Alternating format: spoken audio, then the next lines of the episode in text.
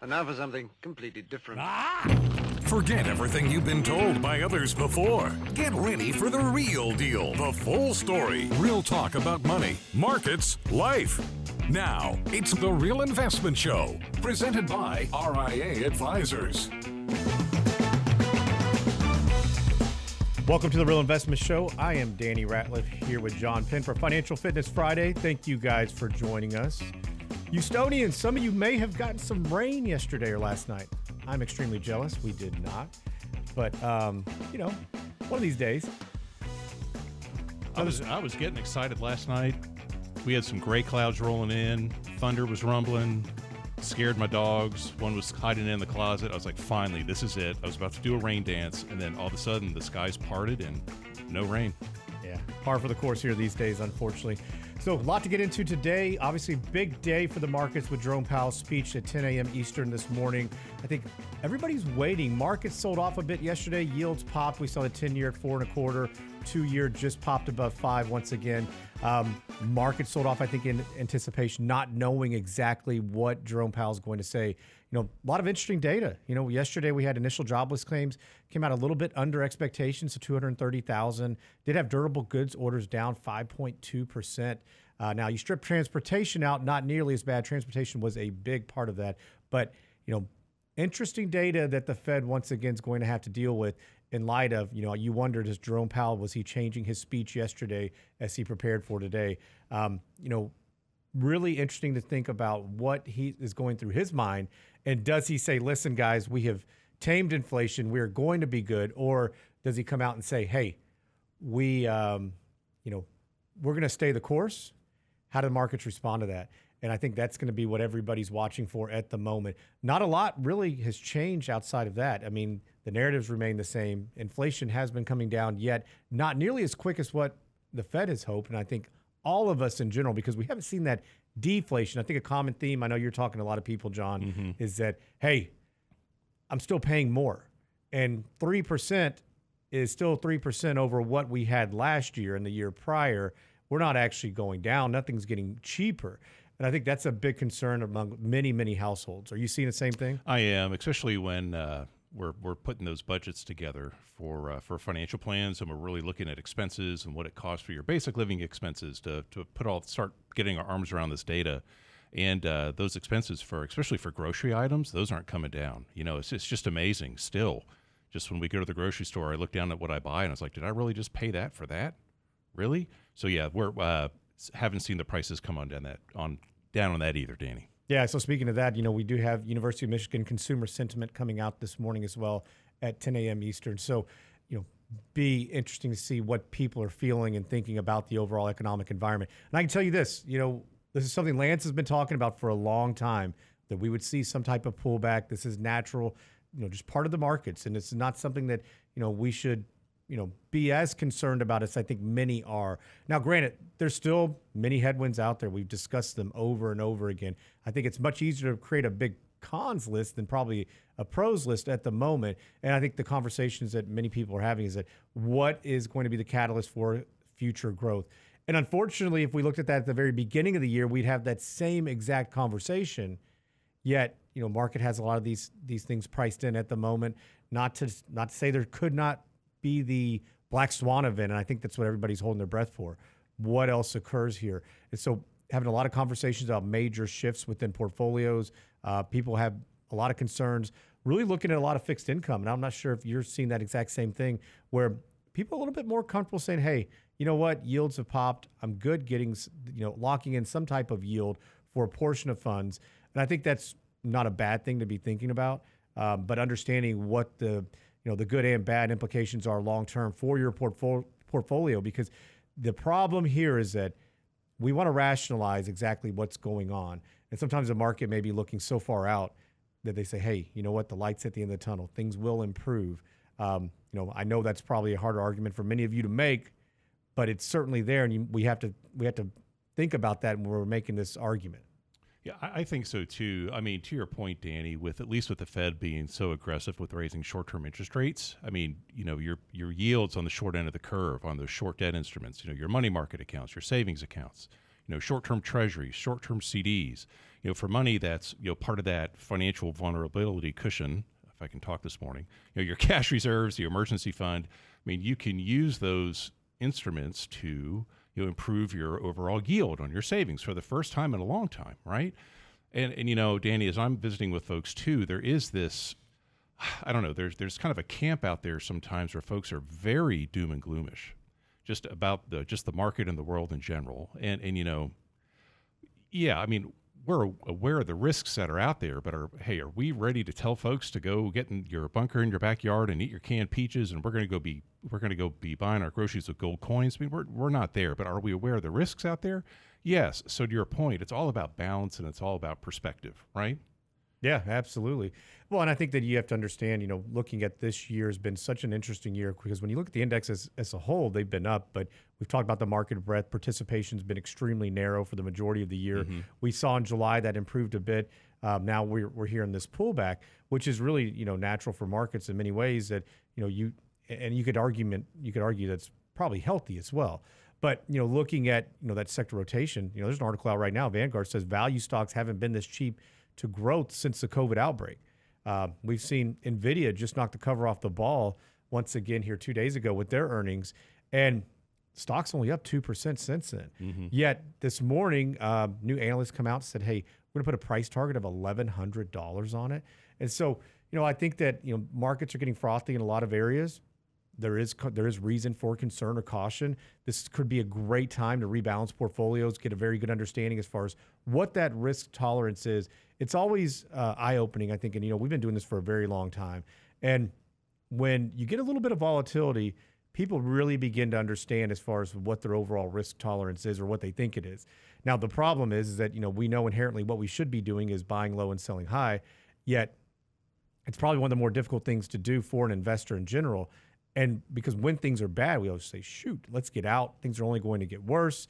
And we kind of live in that that world where, you know, you get that echo chamber where, you know, you start looking something up and you know, all of a sudden or, you know, shoot, I'm sure you've you've heard this. You've had a conversation with somebody. Next thing you know, you're getting ads on that specific product or mm-hmm. that ideology coming into your, you know, whatever the ads are within your phone when you're looking up internet searches it's it can be a uh, self fulfilling prophecy in many ways, and you you also need to understand start looking at both sides of the coin and not just one way. Because what if you're wrong?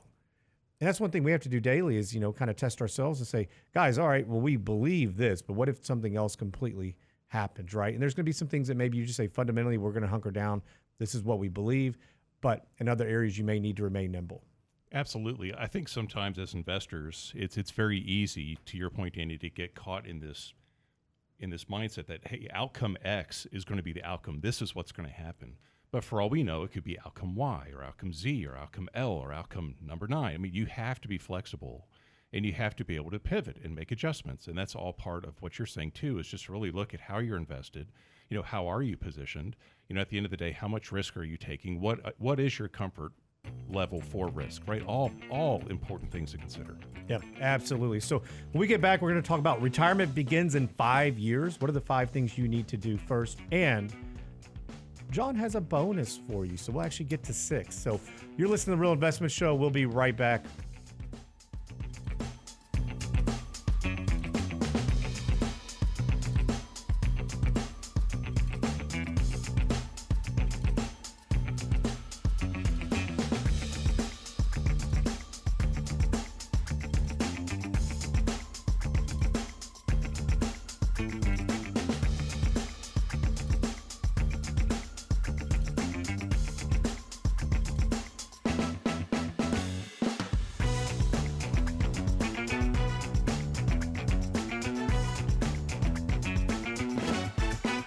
Get, daily investment news you can use, delivered at the speed of the internet at realinvestmentadvice.com.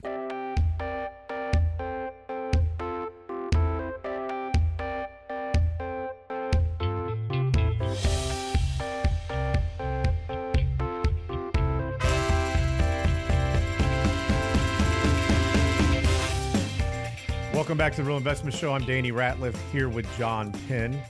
This is Financial Fitness Friday, so we'd be doing something wrong if we didn't talk about some financial planning, right? I know Lance loves this stuff, so he's tuned in. coffee in hand. I think he's getting giddy for it right now. Yeah, maybe maybe he's on the espresso at this point. So now, there's been a lot of talk, and John, you actually did a interview with the local Fox station here on planning for retirement in five years. Do these five things first, and I think we can make a list that's a mile long. Oh, absolutely. Um, you know, there's so many things that need to be uh, taken into consideration.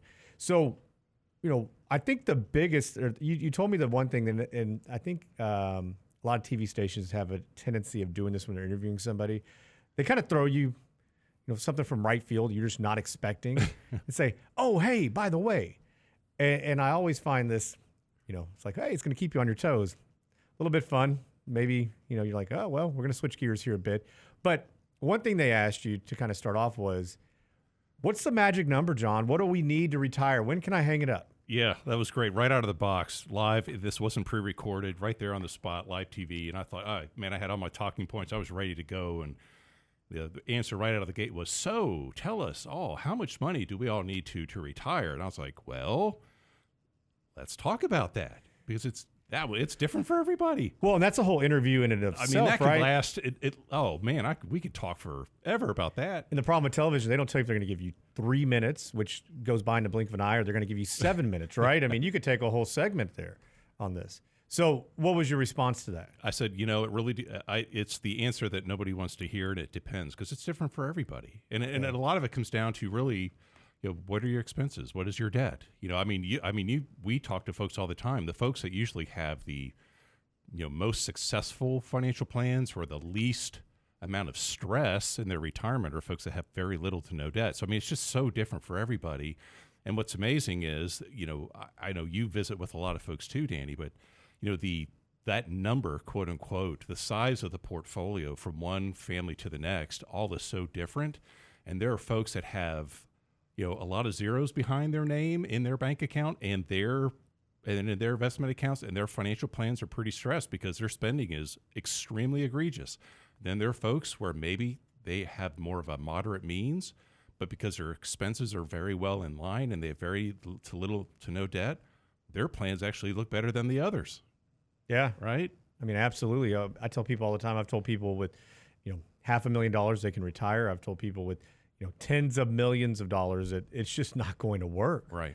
Um, there's no way to make these numbers, you know, stretch these numbers with what your expectations are, what your goals are. And the problem is, I think that when we we set that that number, is that so many people feel like, okay, I've got to get here, got to get here, got to get here.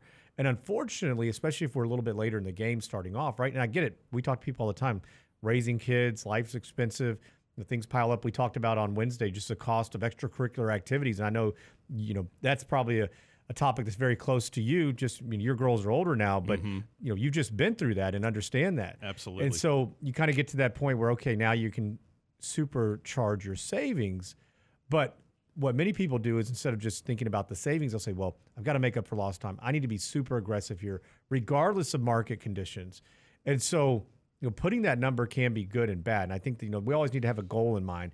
But many times when you give somebody a number at a really young age, what happens? They say, there's no way. Yeah, it's like you're trying to climb up Mount Everest, right? Yeah. It's like how how am I going to get to that number? Well, you just start and you just chip, right? Well, it's a step. You know, you climb it step by step, right? I mean, just like anything we, else we do. I mean, it's but you have to start small and keep that keep that mindset, and then understand that you know set goals along the way. So I think here's the bigger problem is that we don't set smaller goals as we're trying to reach the bigger goal. We just think this is it. We're going to get to this point. But say, okay, each year, every you know, every six months, I want to you know reevaluate where I where am I? What am I mm-hmm. doing? Do I need to make changes? Do we need to save any additional money? Is there bandwidth for that? do you cut expenses in some ways so it allows you to save more and i think many times because we're just so inundated with these these little expenses right your netflix your subscriptions i mean shoot i tried to buy something the other day john it would not allow me to buy it unless i signed up for a subscription i thought i'm not going to get it i mean i don't need it that bad Yeah, but you can cancel your subscription in like two weeks, right? But Of then course. who remembers to do that? yeah That's the issue. And I- all of a sudden, all these subscriptions pile up. You don't realize, oh my gosh, look at all these subscriptions I have in place, right? That's right. Well, I tried one the other day. Actually, I was like, I want to see if there's something I don't know about. So I signed up for Rocket Money. This is not an ad, and they give you a seven day subscription. But I did put it in my phone. and Said I'm going to cancel within seven days if you know I'm not getting anything out of this. And I was, I was uh, I've heard a lot of really good things about you know these services. I was not impressed personally. Hmm. Just wasn't. It didn't. I know I have some subscri- subscriptions out there. It didn't pick up. I'm not sure why. And maybe it's the companies have gotten smarter about how they actually you know bill you, so it doesn't look like a subscription.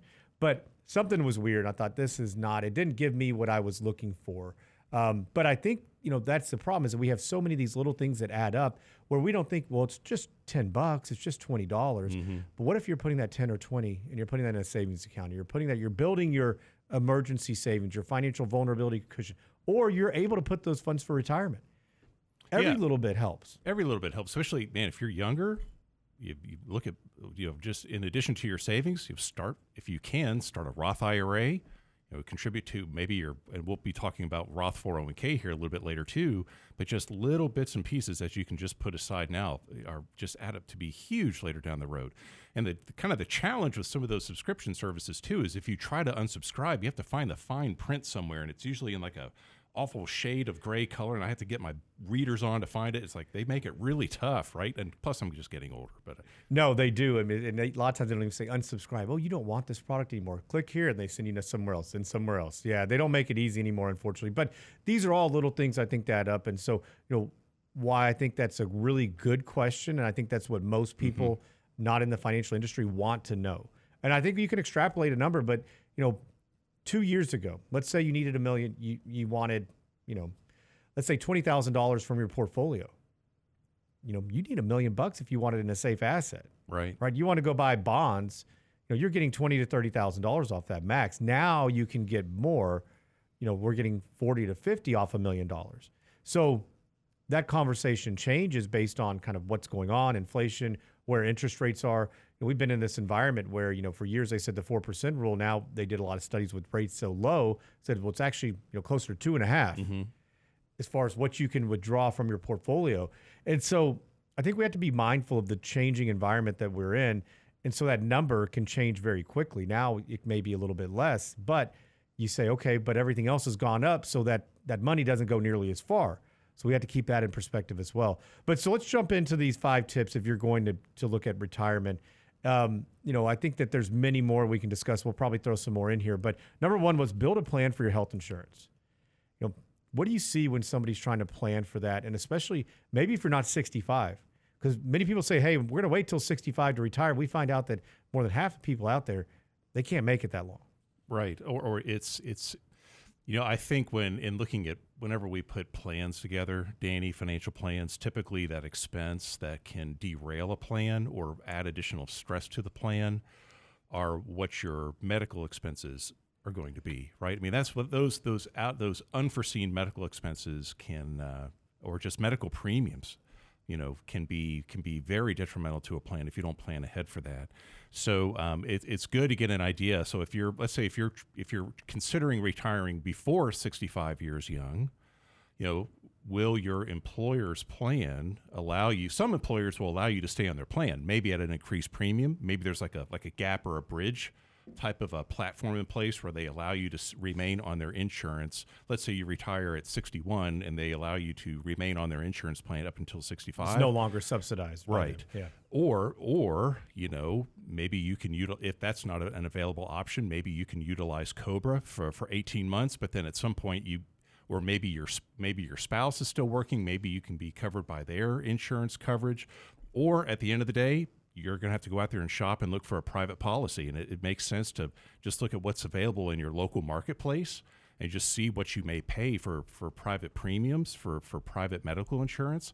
And, uh, you know, those can be a little eye opening at times. Oh, I think extremely. And so we do see a lot of couples trying to navigate this and determine, okay, if we're going to retire pri- prior, excuse me, to 65, does one of us continue to work until we reach we reach Medicare age, and that way we can stay on somebody's health care plan? I see that quite a bit, and, and a lot of times they may both think they're going to retire early, and then we visit and say, "Well, here's your current health care expenses. Here's what you should expect," and they say, "Whoa, that's not going to work," or it just doesn't even work within the financial plan. And so, know what those costs are going to be. Um, they're typically much more expensive than what most people anticipate, especially if you want something that's going to, you know, be similar to what you've had. Right? A lot of us are coming off of when you go, out, you're, you're finishing work, you've been on a PPO plan, you've been on something that gives you a little bit of flexibility. you may find that it's more difficult or much more expensive, you know, to go on a similar plan. But this is why you look at Cobra. Let's say that the company does not offer, um, you know, that continuation before you reach 65. Do you go on Cobra for 18 months um, and then begin to navigate it? That also is extremely expensive. And so healthcare is probably one of the biggest issues that I find is probably unaddressed although it should be one of the the main issues I think if we're going to retire, especially pre 65, but then even at 65, the cost is just not as cheap as what it what people think it is, and it doesn't cover all that we think it does. Well, that's the thing too. So if you're if you're exploring, let's say traditional Medicare, you know, where you know, hopefully you and most folks would qualify for premium free Medicare Part A, but then you, will you'll pay premiums for your Part B coverage and you know uh, Part D for a prescription drug plan. But then there are some holes, there are some gaps in that coverage. So to your point, then you have to look at a Medigap or a supplemental policy to fill in those holes. And depending on what kind of coverage you need, well, that'll be an additional premium you need to pay too. Yeah, absolutely. We're going to finish up this conversation here next segment. John, thank you for such good topics and uh, some some good content here to, to kind of go back and forth with. So I know you talk about this every day, and so it makes it a lot more fun when it's near and dear to you. So no, it's it's all real life stuff. Absolutely. All right, we'll be right back after this quick break. Thanks for tank. Thanks for tuning in.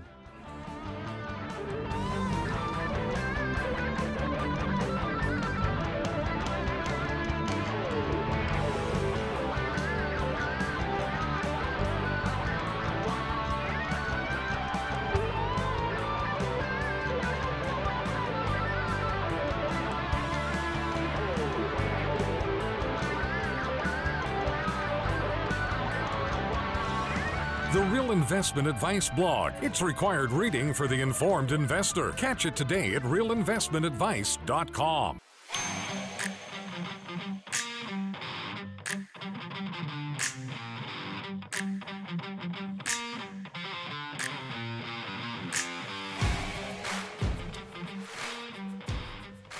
Welcome back to the Real Investment Show, Financial Fitness Friday. I'm Danny Ratliff here with John Penn. Been talking about five things you need to do leading up to retirement. Uh, throwing a couple more in here. One thing you did just mention, though, John, is we were talking about healthcare insurance and like how that's the elephant in the room. Um, you did mention qualifying for Part A Medicare, and mm-hmm. I think that's one thing that most of us take for granted because most of us have either worked our 40 quarters or we have a spouse that's still working um, or that did work their quarters, and then you're you're able to claim those benefits as well. What exactly needs to be done to make sure that you know you're not paying for? Because I think that's one thing. If nobody's ever paid in, it's a lot more expensive than people anticipate. Yeah, if if um, so with with that, if you're you know 65 or older, you're either a U.S. citizen or a permanent U.S. resident who's lived in the U.S. for at least five years, you know that you're eligible to qualify for Medicare, Danny. But to, in order to get that premium-free Part A, you know, to your point, if you or your spouse, you know, if you've worked and paid taxes into Medicare, right, for 10 years, or then there's four quarters a year. So you have to make sure that you've paid in for at least 40 quarters, right? And then you would be able to receive that, you know, premium free, you know, Medicare Part A.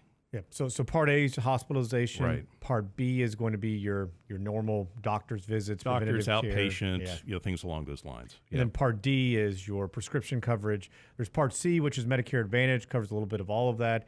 Um, but you know, we want to be cautious with that as well, just you know, because of the some of the rules and stipulations associated with that, and not being able to get care you may want.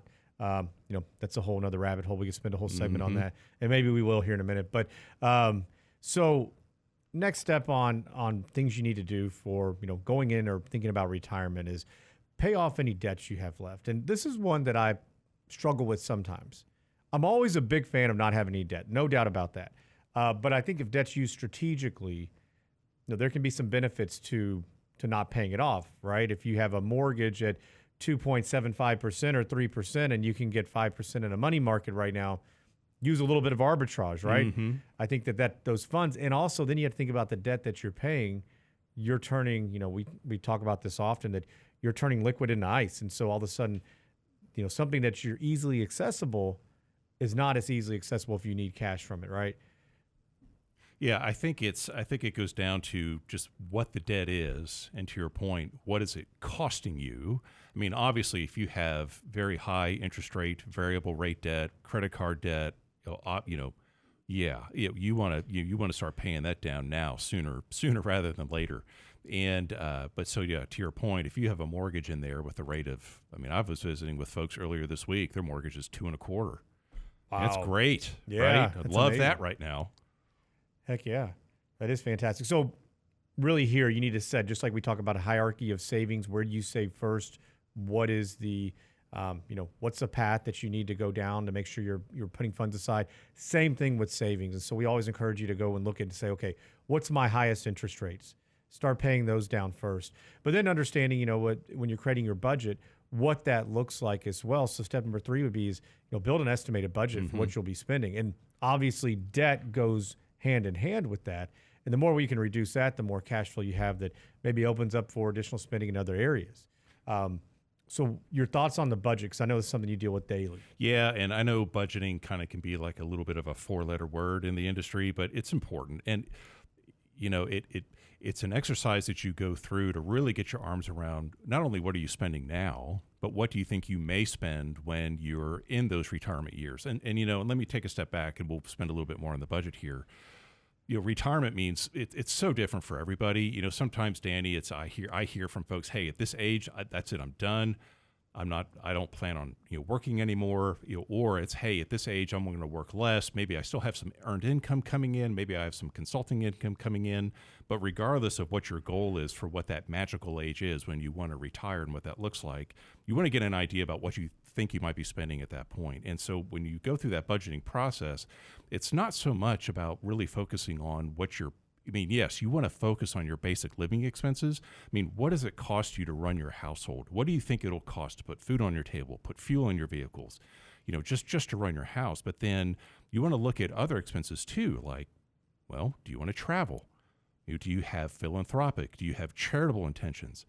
Is there a family member or a loved one, young or old, or both, that you may need to support financially? And let's start putting some numbers and some, some timelines around this so that way you can be as prepared as possible when you start transitioning into that phase of life. And so, you know those those and there's a lot of different budgeting uh, you know applications out there that you can use.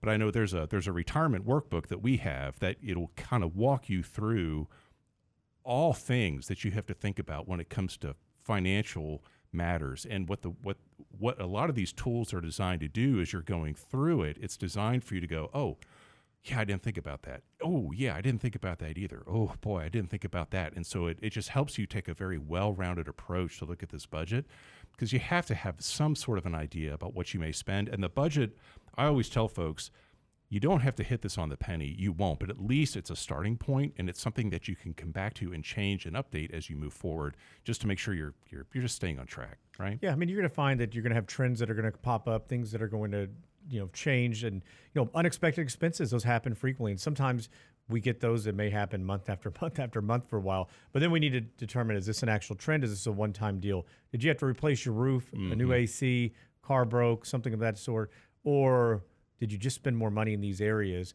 Is there ways that we can cut back? But I think the budget is really good, especially when you look at it. Okay, what is it today? What is it going to be in the future? And what we know today, that helps us kind of back into what numbers you can save. Um, now we talk about what it is in the future when you switch from being an accumulator to a distributor. Now it serves a different purpose, and that purpose is a lot of times like we talk about. We want to know what your needs, wants, and wishes are. So you need to keep a roof over your head. You need to be fed and clothed and safe, and you know pay your normal bills. All the things just for you to sustain life and be, you know, do the things you want to do for the most part, right? But then our wants are we want to travel, and we want to spend X amount. We have these hobbies. We want to spend X amount on, you know, golf or sailing or fishing or, you know, I'm just throwing a bunch of different types of things out. But you get the point. We want to make sure that we can start backing in because also if we get into, bad market conditions, things are, are not going so well for longer periods of time. We get lower returns than what we expected. Well, if we have to cut, where do we go? Mm-hmm. I think that's what we need to know. But like you mentioned, we're not going to hit this on the penny every single month. Uh, there's some of you I know that try and, and do a pretty darn good job, but just to have that and to kind of keep you within those guardrails, I think is extremely important. And then understanding as far as you know what needs to be done. What are your next steps if you encounter some unexpected expenses? where do you go and where do you pull that out of the budget? Or are we just over for the month? And so understanding that, but I think that goes back to debt too, because if you pay off that debt and then understanding what type of income you have coming in. So we love, you know, there's an old saying, it's like the three or four legged stool. You know, if you have a two legged stool, you have income only from two places, you're a little bit wobbly if things go wrong. But if you have multiple sources of income, even better. And so we want that stool that's going to be, you know, it's going to support you. It's not going to have any issues. Uh, you know, it, we don't have one leg that's way shorter than the other. And so understanding your automatic income, Social Security, do you have any pensions? I know that's a, a four letter word for most younger people because we'll never see them, right? Um, but I think it's really important for, for you to understand how you utilize these. Do you take the lump sum? Do you take the income? Do you have any annuity income? Do you have rental income? Um, what else is out there? And understanding as far as what that looks like on a monthly basis, um, understanding exactly when that automatic income starts, especially with Social Security. You know, we find that more than half of recipients take it prior to full retirement age. That's right, and especially so you mentioned you know pensions, um, you know just or any sort of you know annuity income stream, right? So something that you that you really want to make sure you pay attention to are, especially if you're married, if if you know you have this let's say let's say you are fortunate enough to to have a very strong pension, you have a, a really nice stream of income there. You know, really, you need to really examine what the survivorship options are too for your significant other. I mean, is that pension just based solely on your lifetime? Meaning, heaven forbid, I predeceased my wife, and all of a sudden that income is gone, right? Or, you know, does it make sense? Is there some survivorship options where, yeah, maybe your income stream's a little bit less right now, but heaven forbid, if something happens to you, your significant other, your loved one, will still uh, continue to receive that income stream throughout their lifetime as well. So there's just like when it comes down to Social Security and looking at when is in a when what is the right time for you to take Social Security, how does that dis- decision affect your loved one? Same thing when it comes down to your pensions and, and really reviewing what your what your survivorship options are for for those who survive you, right? Yeah, I mean, I think that there's there's no doubt this needs to be a conversation, especially if you're married. It has to be a decision that you both make. You understand the repercussions if you take it one way or take it too early, um, especially if you're the breadwinner. Understanding the ramifications of a pension. I think a lot of pensions are really good, um, but we've seen a change for years. You know, we couldn't go out on the open market and find, you know, talking about annuities, mm-hmm. you couldn't find an annuity that you could put funds into and pay you as much as what you'd receive out of the pension. And now it's actually more common. You can actually go out there and find something like that, and it gives you a cash refund. So, God forbid, you know, the problem with most pensions, I think why many people take the lump sums, because having that guaranteed income is really nice. Um, but, you know, we know there's no cost of living adjustment. But we also know that if something happens, God forbid, to you and your spouse, you pass, let's say you've taken one payment, those pension funds are gone. Boom, mm-hmm. poof. So you be a lot of people are more inclined to take that lump sum. But what we found though is that as of this last year, people have been able to go out and find an annuity on the secondary market actually get a cash refund and get a higher payment, which is really nice. And you know, we can get more creative with things right now just because yields have increased. So I think there's a little bit of a benefit to that. But we're going to talk a little bit more about this when we get back and then talk about does having guaranteed income allow you to take a little bit more risk with your portfolio or should you start paring down risk as you get closer and closer to retirement? You're listening to Real Investment Show. We'll be right back.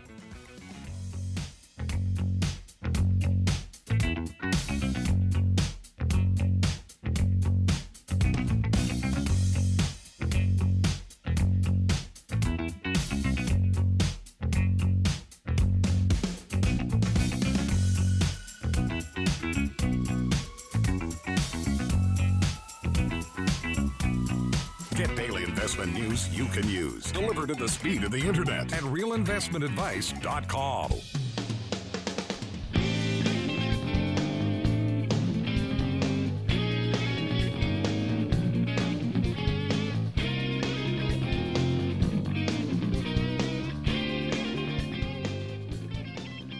Welcome back to the Real Investment Show. I'm Danny Ratliff with John Penn. Rich Rosso is out today, so Janet Yellen has left the building.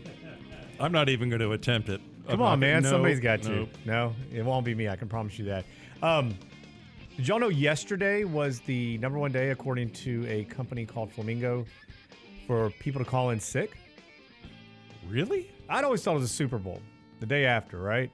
But evidently yesterday said the number one reason was stomach bugs, and I guess it makes sense with all the kids going back to school. I, mean, I know my kids come around like, "Don't breathe on me, get away."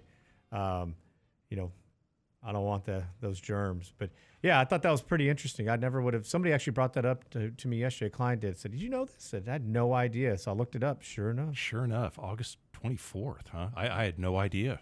yeah, August twenty fourth. I, obviously, I didn't call in sick. yeah, here we are. Here we are. Yesterday. Oh, call, oh, sorry. I'll see you later, Danny. Yeah, no worries. Whatever. We'll get along, I suppose, John. Absolutely. So, understanding automatic income, I think, is really important when we're talking about building out that financial plan, getting a, a really good grasp as far as what you need from uh, you know your retirement plan. Oh, and by the way, Lance, I know you love financial planning so much. I did update your plan during the break. It's a no go, bud. Sorry. Um, You're still stuck with us. you're still stuck. Um, but you know, I think a big conversation. We we talked a little, little bit about this earlier, where people feel like at the very end they have to ramp up risk quite a bit. And there's actually been studies showed that if you do have guaranteed income coming in, that you know it can be beneficial longer term. But for many, I think that if this is all you have, ramping up risk can be a be a problem. And I always equate it to, and you think about this, John. It's like if you have a million dollars and you make 10%, is it life changing? Probably not. Is it nice? Absolutely, right? I mean, you can do a lot with $100,000. But what if you lose 10% Mm-hmm. or 20%? Is that life changing? I would argue it's more life changing than making a little bit more. And so we have to be cautious with this and you have to understand kind of the overall, you know, this is why getting a big a good grasp on the big picture and understand what is this money for? What are the objectives you're trying to reach and can you get there? And making just a little bit more is that what you absolutely need? Now, granted, you know, there wasn't many alternatives here a couple years ago because rates were just so low.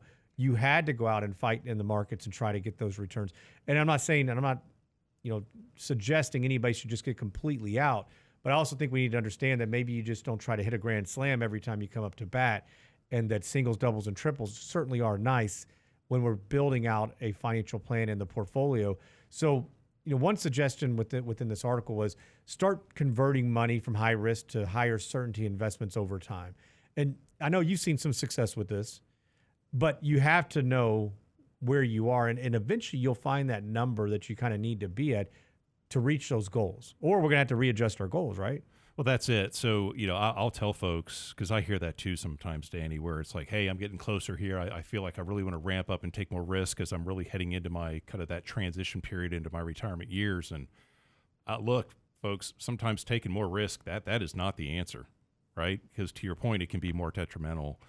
You know, but what I also find too is that you know when we when I'm looking at financial plans with folks, Danny, let's say they have an age of let's say 62 or whatever it is when they when they want to retire you know a lot of folks are open to the idea of well you know maybe i'll just work a couple extra more years.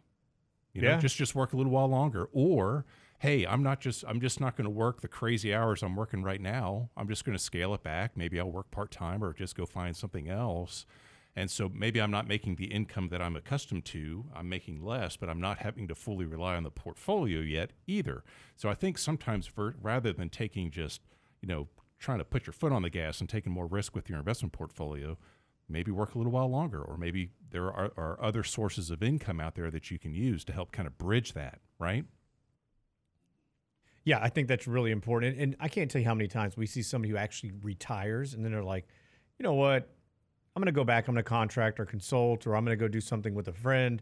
Um, you know, retirement's great, but I do miss the environment of the work environment. I miss, you know, having that purpose or being on a deadline or just just achieving, you know, goals. And I think that's always really nice when we look at retirement. So this year alone, especially after the year that the markets had last year, I know a lot of people went back to work. Oh yeah, or yeah, or they said, you know, you know, John, hey, I know my plan. I'm gonna. I said I wanted to retire. Let's say at 62, 63. You know, I may kind of stick around here for another year or two. Let let this kind of market work itself out a little bit. Yeah. Or um, or if they do retire, to your point, Danny, it's usually around nine months. That's usually where I get the call, and it's John, I'm bored. I'm going back to work. Yeah. My my wife doesn't like me being around the house either. Or you see you see the other spouse go back to work. And they're like, man, I, I can't take this. What's going on? Uh, and then you know it's kind of funny because I think you begin to see each other's habits and you know where you spend money, what you're doing, and where I think a lot of households probably don't have those normal you know weekly discussions. And all of a sudden you're seeing front, you know, you have a front row seat to see exactly what's going on, and it's like, whoa, okay, I didn't know you you spent so much time doing X Y Z or, um, and so I remember I can just equate this a little bit when Michelle we had we have three little ones and at one point um, she's you know she said hey we're gonna hang it up and I'm gonna stay home. And I thought this is gonna be great. But then she came up and screwed up my morning routine. I mean everything was so messed up. I mean I was mad for about three months. I was like hey this is not how we do things okay? She's like shut up. Go to work. Get out of here um, you know, it, we made it work. So I do think you know you fumble through it for a while. You start to understand your roles and what and responsibilities. Uh, you know, but then you have on the other side of of the coin, you have somebody retires and there's a honeydew list, you know, two miles long, and uh, you know they're like, man, I thought retirement was going to look way different. In fact, visited with somebody who just retired uh, to a lake, uh, their lake house, sold their other home, and he said, you know, this is not what I pictured. I think we'll get there at some point, I didn't understand how much work, you know, a lot of these things took and how much behind the scenes things that my wife did that now I'm doing and, you know, just things that I have I've neglected over the years. And uh, so not spending as much time on the lake is what I anticipated, you know, uh, and and I think it's eye opening sometimes, but you start, you know, you figure it out. Yeah, I think it's and it's just that sense of purpose too, where folks that hey, take they they retire, you know, they're I mean, hey, I've cleaned out my garage three times, John. All my landscaping is done. All my home projects are done. I just miss the people that I used to work with, and I miss that sense of purpose. So that's part of it too, right? Well, I, I think the, the people we find that are most successful actually they they plan for it, so they kind of have an understanding. Is here's my game plan going into it. They don't just flip that switch, and that's what's unfortunate. We don't get that kind of practice or pre you know trial run at retirement. Um, but when you do have that sense of purpose, and it, maybe it's working at your church or the food bank or a charity, or you're going to help loved ones and friends, I think that's always really beneficial um, to go ahead and know where you're going to spend time. And then you, I think you meet other people like you as well, and so you develop new friendships, relationships. That's always promising. But so want to move on, just gonna uh, because of time here. But so the bonus one we've talked about is that if you're in, and this is what I think that people struggle with, especially as you're getting closer to retirement. Should you put funds into a Roth 401k? Yeah, great question. So, and it's interesting because Fidelity, um, you know, Fidelity is a is a huge retirement plan provider, retirement plan administrator, and um, you know now of the of the plans that they administer, you know, seventy eight percent of those plans, seventy eight percent now offer a Roth four hundred one k option. But Danny, guess of the, the plan participants that participate in those plans, guess how many actually utilize the Roth 401k? You have an idea? Uh, I'm going to guess like 30. Uh, 14%. Wow. Right? So the so the Roth 401k is becoming more common within plans, but I think there's still some education that needs to be done around this. And you have to see if it makes sense for you. But what was interesting, the 14% that are currently participating in a Roth 401k, it was a younger generation, ages between uh, 22 to 34. And, uh, you know, but I'm finding too now that, you know, folks that are a little bit older and they are getting closer to retirement, hey, it's okay. If you have the ability to contribute to a Roth 401k in your plan, it's kind of like the faucets. Maybe you turn the faucet down a little bit on the pre tax side and start dialing up the faucet on the after tax side. So that way, when you do retire and you're starting to pull these monies out of your retirement plan accounts, you can have a more diversified layout of accounts out there. So it just helps you manage your tax bracket when you get older. Yeah, I mean, just that alone, just saying 14% of people actually use that, you know, that tells me we have a lot of work to do. I think so too. we're we're big fans of Roth 401ks. You know, I think there's probably misconceptions with that as well because there are income limitations on Roth IRAs. So if you do get somebody who starts making more money, they say I can't contribute. I make too much. But that's not true of the Roth 401k. We can always contribute to it. Now, is there a sweet spot maybe that you should be putting aside in that? Yes, right. I mean, I think if um, you know, looking back, I think many people say, "Shoot, I don't care how much I paid. It'd be really nice to have everything in that Roth 401k because then you know, you you do your time within it. Once you roll it to an IRA, you have so much more flexibility. It doesn't in, impact uh, Social Security if you do take it early from an earnings test. It doesn't impact Medicare premiums from an earnings test if you take too much money out. Um, and then from a legacy planning intent, there, you know, there's a new rule with the Secure Act. If you have a non-spousal beneficiary, yours your beneficiary has to take those funds out within a 10 year time frame. That's right. And they're still trying to figure out what the legislation means. Are they going to make us take it on an annualized basis or does it just have to be out by year 10? You know, we don't know. Right now it has to be out by year 10, but each year the IRS kind of tells us, well, we're not quite done. We're not sure what we're going to do. Uh, they did give us some guidance here just this last couple of weeks saying, guys, don't worry about it for this year last year they didn't give us as much you know forewarning. It was kind of taking it down to the wire. So there's a lot of options out there. You know roth 401k is certainly a really nice feather in your cap especially for somebody a younger saver. Even if you're older i think you can utilize it but know what the overall impact is to your savings to your financial plan what type of diversification does this afford you? And i think it it's quite a bit when we start thinking about the big picture. But hey guys thank you so much for joining us. Hope everybody has a great weekend down in the south. We hope you get some rain. Uh, we know we desperately need it. So have a safe and fun weekend. We'll see you guys next week. Thanks for joining.